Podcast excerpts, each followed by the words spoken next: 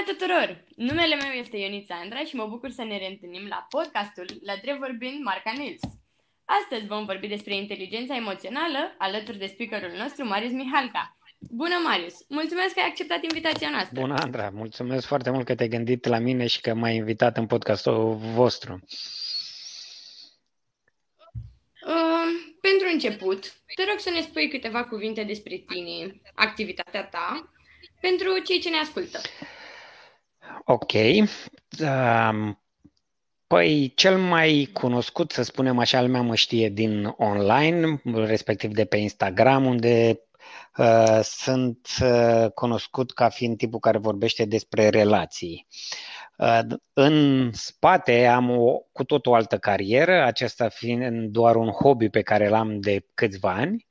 Uh, iar dacă ar fi să mă descriu, ar trebui să zic așa, antreprenor, autor, și speaker motivațional.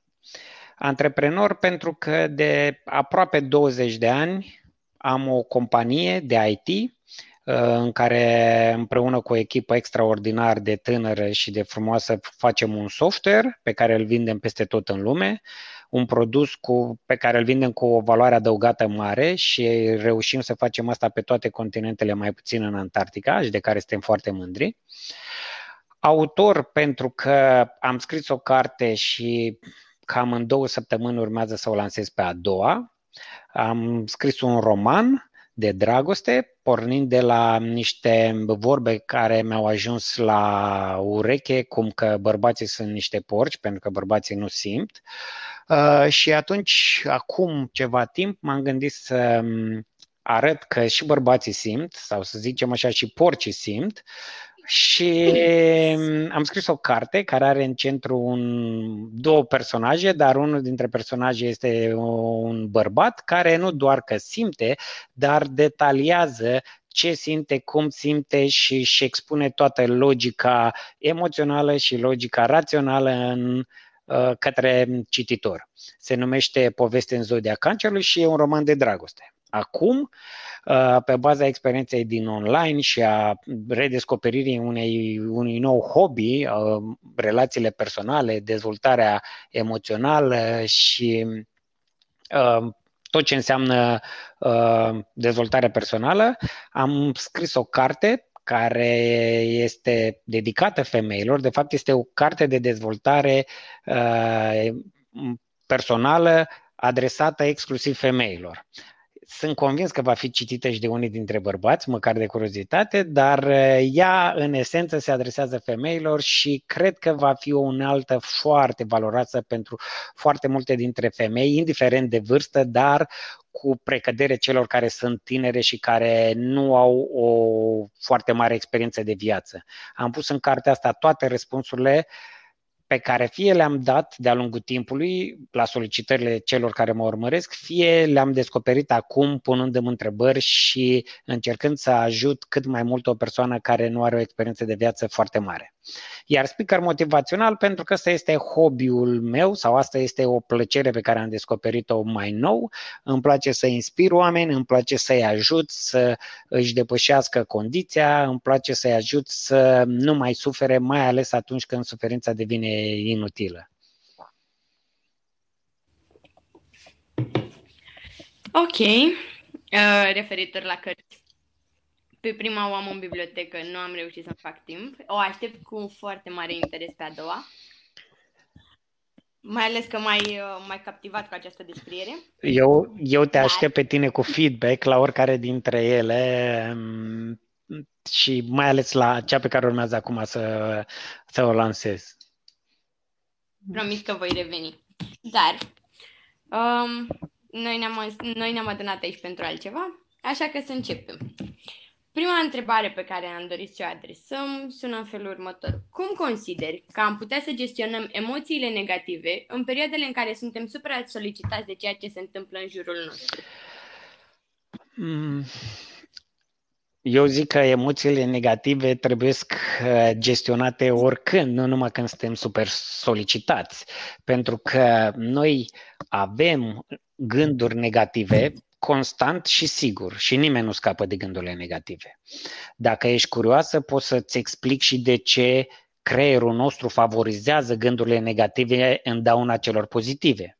Pentru că este Te foarte. Noi am fi putut, în loc să fim niște negativiști convinși, noi am fi niște, am fi putut fi niște pozitivi și niște optimiști convinși și viața noastră ar fi fost cu totul altfel. Dar creierul nostru s-a format pe baza experiențelor negative și anume, dacă ne întoarcem în timp și ne ducem acum 10.000 de ani, 20.000 de ani, când Homo sapiens era o creatură ca toate celelalte și nu era în vârful lanțului tropic, trofic și el era vânat la fel cum și el vâna atunci când avea ocazia.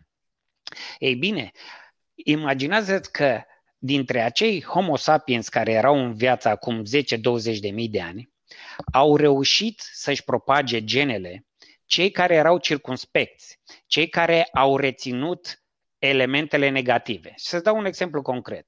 Dacă un Homo sapiens se ducea la râu și imediat uh, observa că a venit o panteră sau un leu sau o felină mare care era dușmanul lui, adică clar l-ar fi vânat. Ei bine, acel Homo sapiens care a fost relaxat și care a doua zi s-a dus în același loc la râu, crezând că nu o să se întâmple nimic, sunt șanse foarte mari să fi fost mâncat la un moment dat și el nu și-a propagat genele în rândul nostru. Pe când unul care a fost speriat, care a înțeles că acolo este un pericol și nu a mai călcat pe acolo, a avut șansa să mai trăiască și să-și propage genele și să ajungem ce suntem noi astăzi. Deci noi suntem urmașii unor oameni care au fost vigilenți și din acest motiv noi ne amintim cu precădere lucrurile care sunt negative și care ne-au speriat și care ne-au uh, ne-au, să zicem așa, traumatizat într-o oarecare măsură, pentru că astea ne-au ajutat pe noi să ne ferim de pericole de-a lungul mileniilor în care am trăit. Iar revenind la întrebarea ta, de ce, cum să gestionezi, aici există mai multe tipuri de metode. Eu cred că am uh, publicat sau am vorbit despre cum să gestionezi gândurile negre în general. Uh, și primul pas pe care ar trebui să-l faci este să realizezi că aceste gânduri negre sunt o normalitate. Nu e vina ta, nu ești tu defectă sau defect, uh, nu se întâmplă doar pentru că ești stresat la job, ele ne vin uh, aproape în orice circunstanță. Oamenii au în jur de 60.000 de gânduri pe zi. Asta este o sumă cu care clasa științifică a căzut de acord, nu știu cum au calculat-o, deci nu știu să spun, dar din cele 60.000 de gânduri se știe sigur că majoritatea sunt negative, de genul sunt grasă, nimeni nu o să mă placă, parcă nu-mi stă bine rochia asta, nu cred că o să iau examenul, uh, iar o să întârzi și așa mai departe. Și o primă chestie este să conștientizăm că aceste lucruri fac parte din noi și dintr-o dată ar trebui să nu mai resimți această presiune. Când știi că toată lumea are această chestie, um, acest comportament, um, efectul ar trebui să fie mai mic asupra ta. Al doilea lucru pe care trebuie să-l faci este să um, nu le dezvolți. Gândurile pot fi simple uh, momente sau pot, se pot dezvolta în uh, povești de o amploare care te poate surprinde și te poate năuci. Și anume, hai să luăm un exemplu. Dacă eu zic că uh, sunt, sunt grasă și e clar că Radu nu o să mă placă, Radu fiind băiatul pe care eu, o femeie pe care mi-o închipui acum, uh, mi-ar plăcea. Una este să treacă acest gând prin mine, pentru că el, eu nu pot să-mi opresc gândurile cum nu poate nimeni. Sau putem încerca atunci când facem meditație, dar asta este cu totul o altă discuție. Deci una este să las gândul, a venit, s-a dus și după aia să mă ancorez în realitate, adică în ceea ce fac, uite, acum sunt la o masă, privesc pe geam, se înserează, deci mă ancorez în realitate și am revenit, nu am dezvoltat gândul.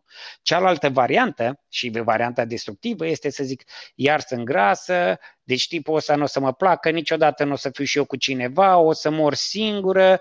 Um, da, viața asta este super um, jenantă, adică de ce să mai trăiești? Că da, oricum nu ți se întâmplă nimic, adică trăiești doar ca să suferi și nu știu ce. Și pun pare că dacă ea zice ceva, el nici măcar nu m-ar băga în seamă și mi-ar da cu sin, că parcă i-a mai trimis odată un mesaj, Observi? Deci te duci, te duci, te duci, te duci pe poveste și vorbești cu tine, cu creierul tău și inventezi răspunsuri și situații și nu faci decât să-ți adâncești trauma și suferința. Deci o, o soluție pe care ți-o propun acum este și pe care poate să o încerce oricine este în momentul în care simți că um, ai început să ai un gând negativ, uh, primul pas este conștientizarea, adică să te prinzi că tu ești prinsă de un gând, că tu nu trăiești efectiv gândul respectiv. Tu probabil o să fii pe scaun, în picioare, în metrou, pe unde ești în momentul respectiv. Și primul pas este conștientizarea, a, uite, acum am un gând care e nașpa. Ok. Și pasul al doilea este să-l oprești. Adică să faci un stop it sau să, să nu-l dezvolți. Și să zici, ok, aleg să-l las să treacă. Nu, nu mă implic. Mă văd de ce fac eu. Și asta poate să facă minuni asupra comportamentului și a stării tale de bine. Am înțeles. Mă regăsesc puțin în uh, gânduri negative voi încerca să pun în practică. Da, nu știu cât de mult îi interesează pe cei care ne ajută, dar eu cred că am un exemplu mult mai detaliat și cu pași mai concreți. De îl găsesc pe Instagram la mine, la highlights, se numește Gânduri Negre și de acolo poate să fie preluat. Și la fel, cartea de care îți vorbeam și acolo reiau subiectul ăsta și îl dezbat mult mai organizat. Deci sunt două surse pe viitor. Uh, cei care vor să afle mai multe detalii pot să acceseze aceste resurse. Bun. Um, schimbăm puțin tipologia și m-am gândit la copii cu probleme în familie sau care sunt respinși social. Da. Dacă atunci când vor deveni adulți s-ar putea să aibă probleme cu legea. O întrebare interesantă. Nu, nu cred că mi-am pus problema asta vreodată. Um, nu putem um, trage o concluzie care să fie general valabilă. Cred că mm, contează foarte mult structura lor și modul în care asimilează evenimentele din copilărie. Uh, dar, cu siguranță, unii dintre ei uh, pot să ajungă într-un conflict cu legea și datorită experiențelor uh, trăite în copilărie. Adică îmi imaginez că dacă în copilărie nu ai avut parte de înțelegere, de lucruri pe care să le primești, să-ți, să-ți fie oferite, de uh, iubire, de, nu știu, uh, protecție, ai putea să devii într-o oarecare măsură un rebel și să încerci să calci pe capete uh, în dorința de a-ți furniza ceea ce uh, ai tu nevoie, întrucât nimeni nu o va face pentru tine. Și asta, da, ar fi un comportament incorrect. Dar altfel nu cred că putem uh, uh, um, trage o concluzie în acest sens. Am înțeles. Voiam să mai adaug ceva, dar Te am rog. uitat ce.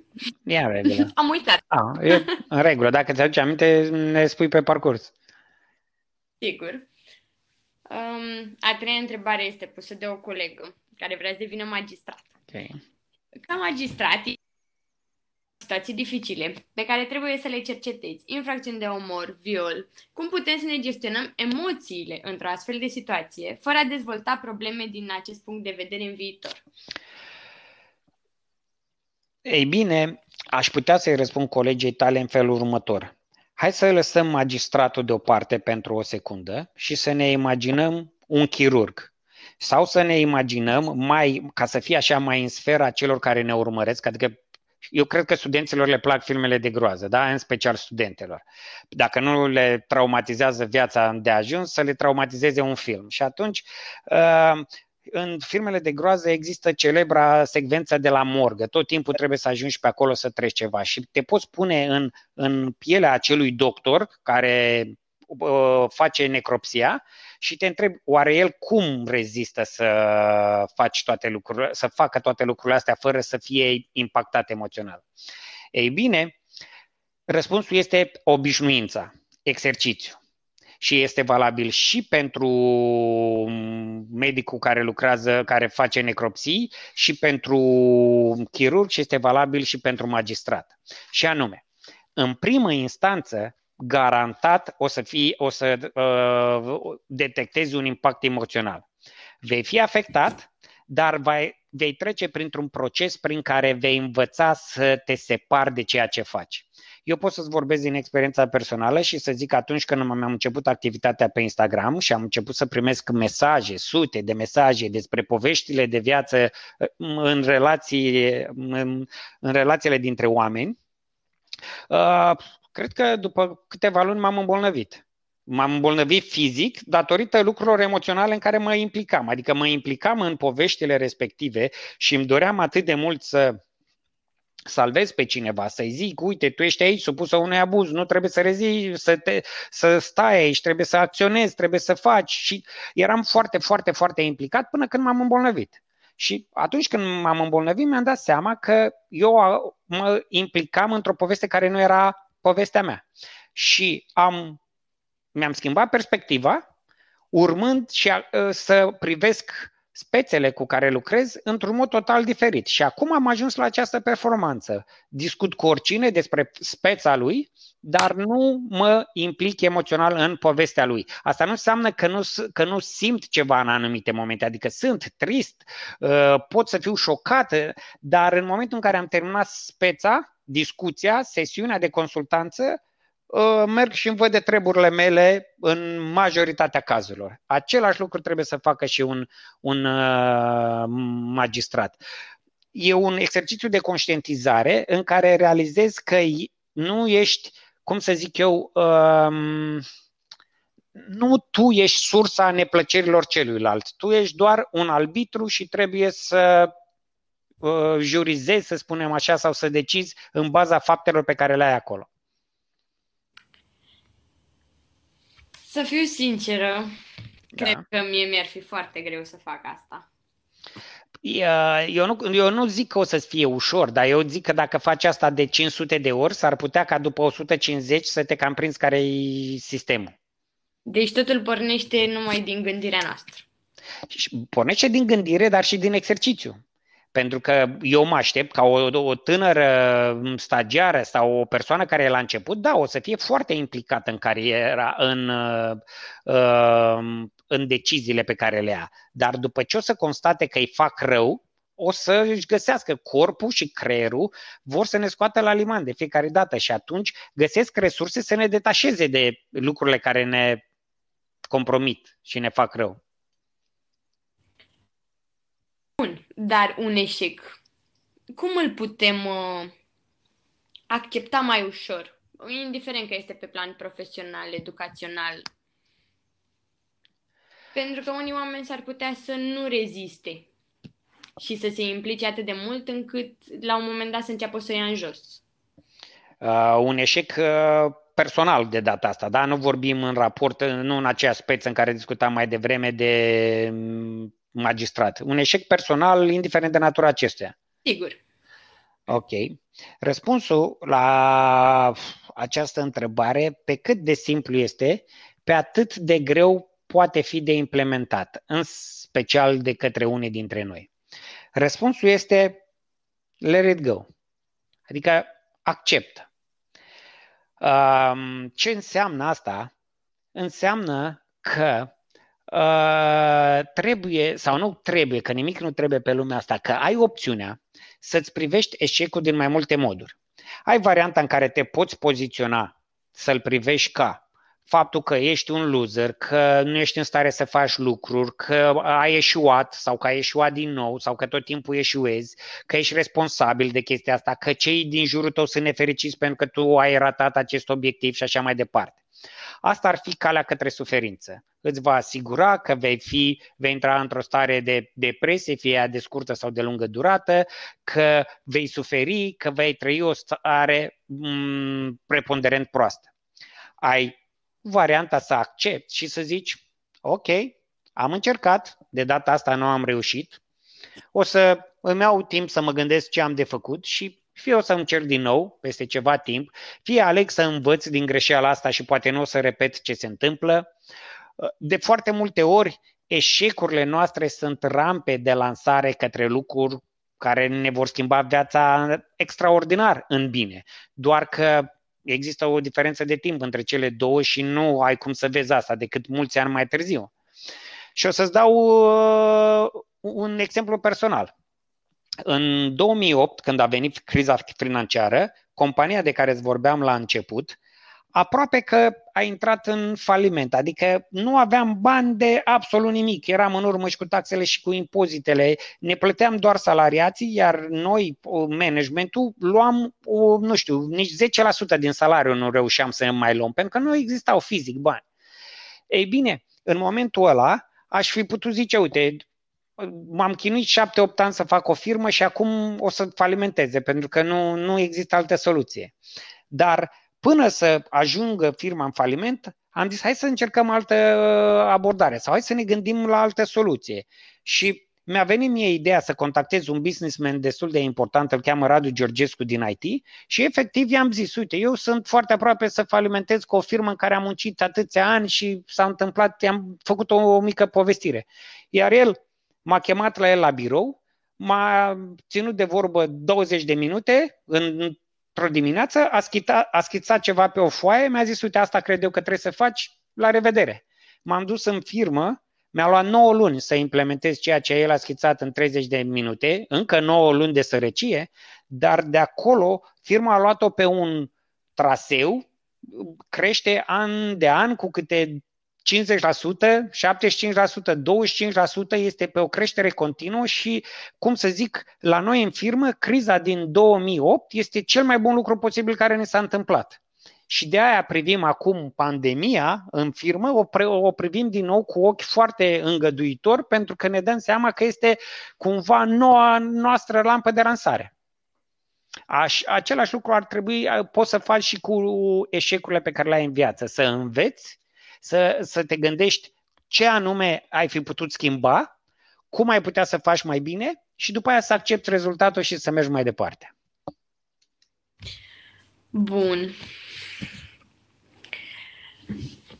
Um, referitor la gestionatul despre care ne-ai spus adineauri și să fii indulgent, ne-am gândit la următoarea întrebare.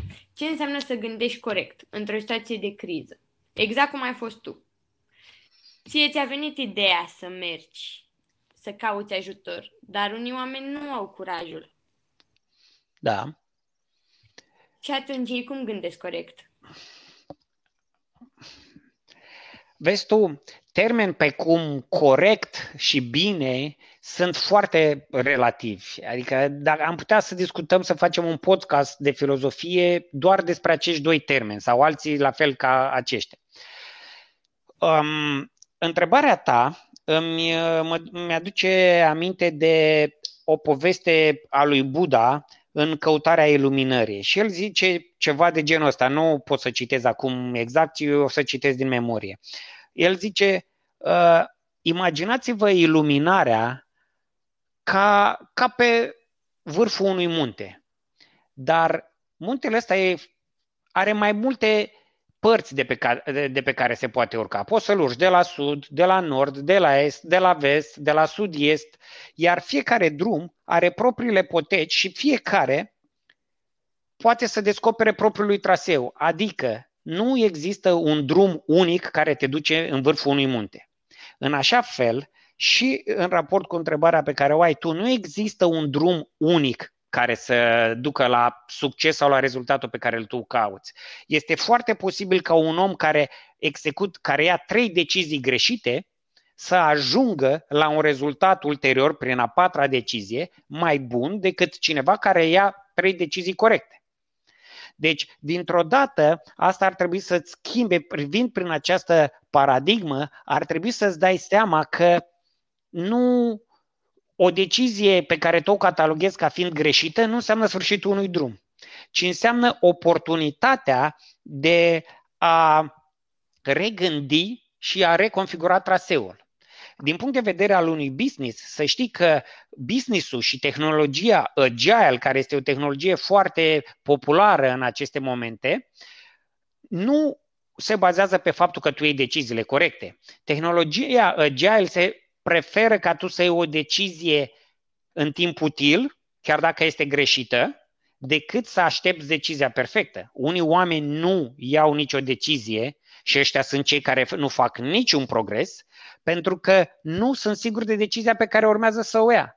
Ori e mult mai bine să iei o decizie, să execuți câțiva pași în direcția deciziei pe care tocmai ai luat-o, urmând să te recalibrezi în funcție de feedback-ul pe care îl ai. Dacă e decizia bună, continui în direcția pe care ai ales-o. Dacă ți se pare că nu e bună, te recalibrezi și îți schimbi direcția și o iei în direcția pe care o consider de data asta bună. Se numește feedback toată chestia asta și pe măsură ce execuți, decizi, execuți, iei feedback, te reorganizezi, vei avansa mult mai repede decât cineva care așteaptă decizia corectă.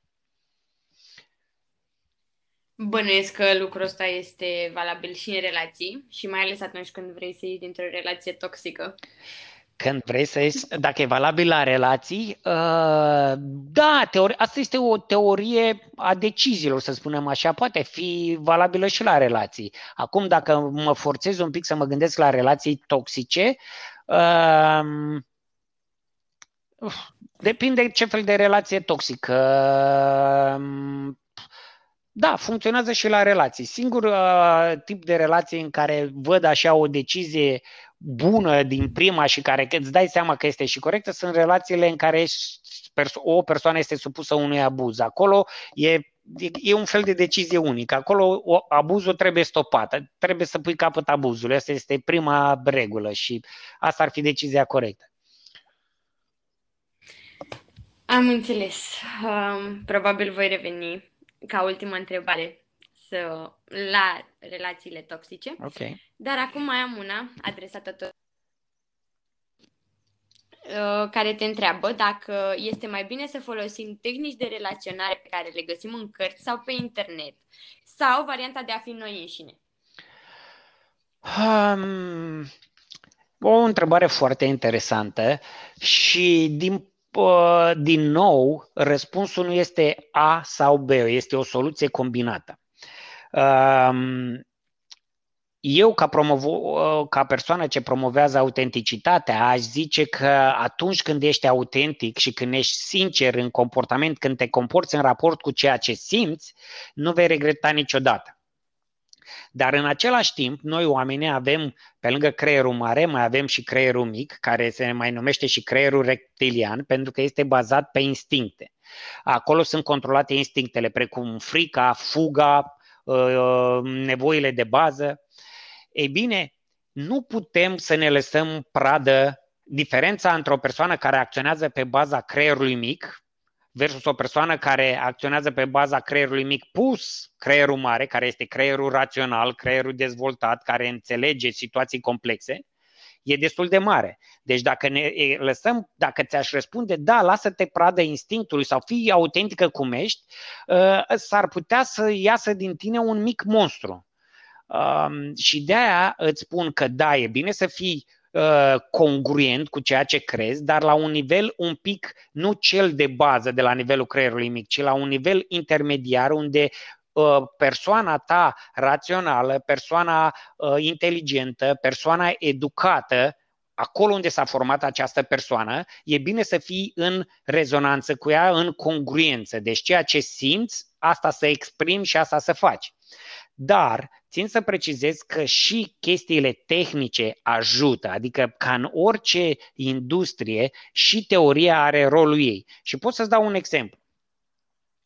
Uh, să presupunem că tu ești iubita mea și eu sunt nemulțumit de tine și am sentimentul că astăzi o să ne certăm și vreau să zic așa că um, Andra uh, din cauza ta eu nu mai sunt ceea ce sunt, nu mai mă simt bărbat, pentru că tu tot timpul iei toate deciziile, pe mine nu mă lași niciodată să iau nicio decizie. Dacă eu zic ceva, tu uh, tot timpul pui bot și după aia te super și nu mă mai bagi în seamă și ți nu știu câte zile, de parcă supărarea asta, nu știu, numai tu ai supărări, nimeni nu are greutate și stres și chestii de genul ăsta. Asta ar putea să fie mie uh, foarte natural să-ți spun ție în calitate de iubită.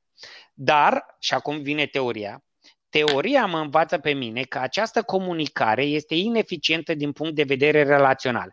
În momentul în care am zis tu mă faci nefericit, din cauza ta sunt nefericit, e clar că am pus vina pe tine. Da? Dacă, dar teoria îmi zice că aș putea să folosesc comunicarea non-violentă și să exprim același lucru din perspectiva mea și să zic, Andra, eu mă simt neiubit uh, și neapreciat uh, atunci când tu uh, îmi întorci spatele la cea mai mică uh, dintre situațiile conflictuale. Observi? În a doua situație, problema nu mai este la tine, ci este legat de ceva ce eu simt în raport cu tine. Deci este ceva de la mine, dar care are legătură și cu acțiunea pe care tu o întreprinzi. Și asta te-ar putea face pe tine să nu te mai simți amenințată, atacată și s-ar putea ca tu să-mi răspunzi solicitării mele într-un mod mult mai plăcut decât în prima situație. Deci iată că și teoria și chestiile tehnice au un avantaj în relație. Și mai vreau să, acum vreau să dau un argument în sens invers. De ce și prea multă teorie sau prea multă chestie tehnică poate să dăuneze? Foarte multe dintre cărțile de dezvoltare personală pe care noi le citim și care devin populare în România sunt scrise în Statele Unite ale Americii. Ei bine, există o diferență culturală între deși nu pare, între cetățenii americani și cetățenii români. Inclu- și diferența asta este mult mai vizibilă în relațiile personale și în relațiile de familie. Cei care au călătorit acolo și care au trăit acolo o perioadă reușesc să înțeleagă asta mai bine decât cei care doar o aud acum prima dată. Și de aia eu cred că ele trebuie adaptate. Orice chestie de teorie, orice carte de dezvoltare personală trebuie filtrată prin uh, inteligența proprie și prin elementele noastre culturale. Ok, dar în cazul în care tu consideri că ești într-o relație în care ești nefericit, exact cum spuneai mai devreme, dar partenerul tău consideră că tu nu ai avea motive să fii tristă, că totul este bine, că totul este frumos, că există o problemă la tine, că te simți în felul ăsta, acesta se poate numi abuz? Um, E clar că partenerul care simte că nu este dorit va încerca să pună responsabilitatea pe umerii celorlalți, în majoritatea cazurilor. Dacă e o simplă discuție, uh, încă nu constituie un uh, eveniment de tip abuz, dar dacă e o discuție care se repetă uh, zilnic sau care se la intervale foarte scurte și întotdeauna uh, accentul este pus pe vina pe care tu o porți pentru că nu simți ceea ce simte și el sau că nu te simți ok în relație, devine o formă de abuz. Abuzul este de foarte multe feluri, iar una dintre mm, forme se numește abuz social și cred că intră în, în această formă sau ar putea să intre și la abuz psihic, pentru că tot spunându noi suntem bine, tu ești defectă, eu de fapt, de fapt acționez asupra psihicului tău și îl slăbesc și vei ajunge să crezi că chiar există o problemă cu tine și că uh, fie să accepti situația cum este, că de, tu ești defectă și lucrurile astea în general uh, lasă o amprentă foarte dură asupra stimei de sine și se plătesc uh, destul de scump în timp cu terapie și nu întotdeauna rezultatul este garantat. Am, Am răspuns la întrebare sau mai vrei o completare? Nu mi-e clar dacă dacă doresc să-mi ofer și o completare, nu, nu mă opun. Uh, bun, uh, pentru persoanele care se află în relații, uh, precum cea descrisă de tine, eu cred că primul pas, apropo de răspunsul corect și de drumul corect, ar fi să își ia un, un pic de timp pentru propria persoană și să vadă ce o mulțumește, ce o nu mulțumește, ce își dorește în viață, ce din uh, ceea ce are în relația asta rezonează cu ceea ce își dorește ea de la viață, ce anume din relația asta nu rezonează cu ea. Cât de importante sunt lucrurile cu care e mulțumită și cât de importante sunt lucrurile cu care e nemulțumită. Și în esență, um, curentul ăsta umanist în care ne dezvoltăm noi acum uh, ne învață să ne căutăm sensul în viață. Și fiecare dintre noi ar trebui să vadă uh, unde ar trebui să ajungă pentru a-și descoperi acest sens. E prin intermediul unei familii, a avea copii rezolvă problema? Sau poate unii dintre voi o să vreți să schimbați lumea și să construiți uh, teleportarea sau să construiești un proiect uh, de anvergură. Alții vor să scrie o carte, alții vor să facă opere de artă. Fiecare are propriul lui sistem de valori prin care își uh, descoperă sensul. Și atunci când te afli într-o relație, ei bine, trebuie să, dacă nu-ți găsești sensul, trebuie să vezi și să decizi dacă este o relație în care trebuie să investești și să continui să lupți pentru ea sau nu. E o relație pe care trebuie să o închei. Cum crezi că poți să-ți dai seama dintre cele două? Pentru că asta este un lucru destul de subtil, să spunem așa.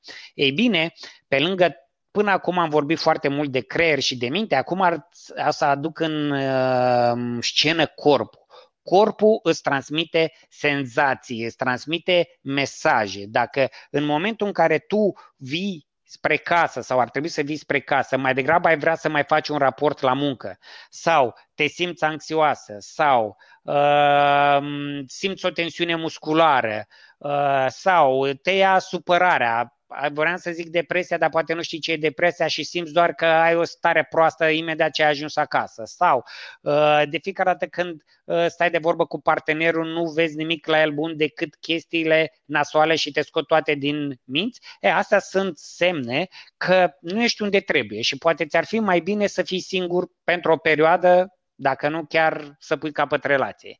Ori ceilalți uh, care sunt în relații bune, Uh, dar doar trec printr-un moment prost, într-un moment uh, neprielnic al relației, ei când ajung acasă, ei sunt conștienți că sunt cu partenerul care trebuie. Ei vor să rămână lângă acel partener, doar că pe moment nu-l suportă sau pe moment nu sunt într-o etapă foarte bună uh, privind chestia asta.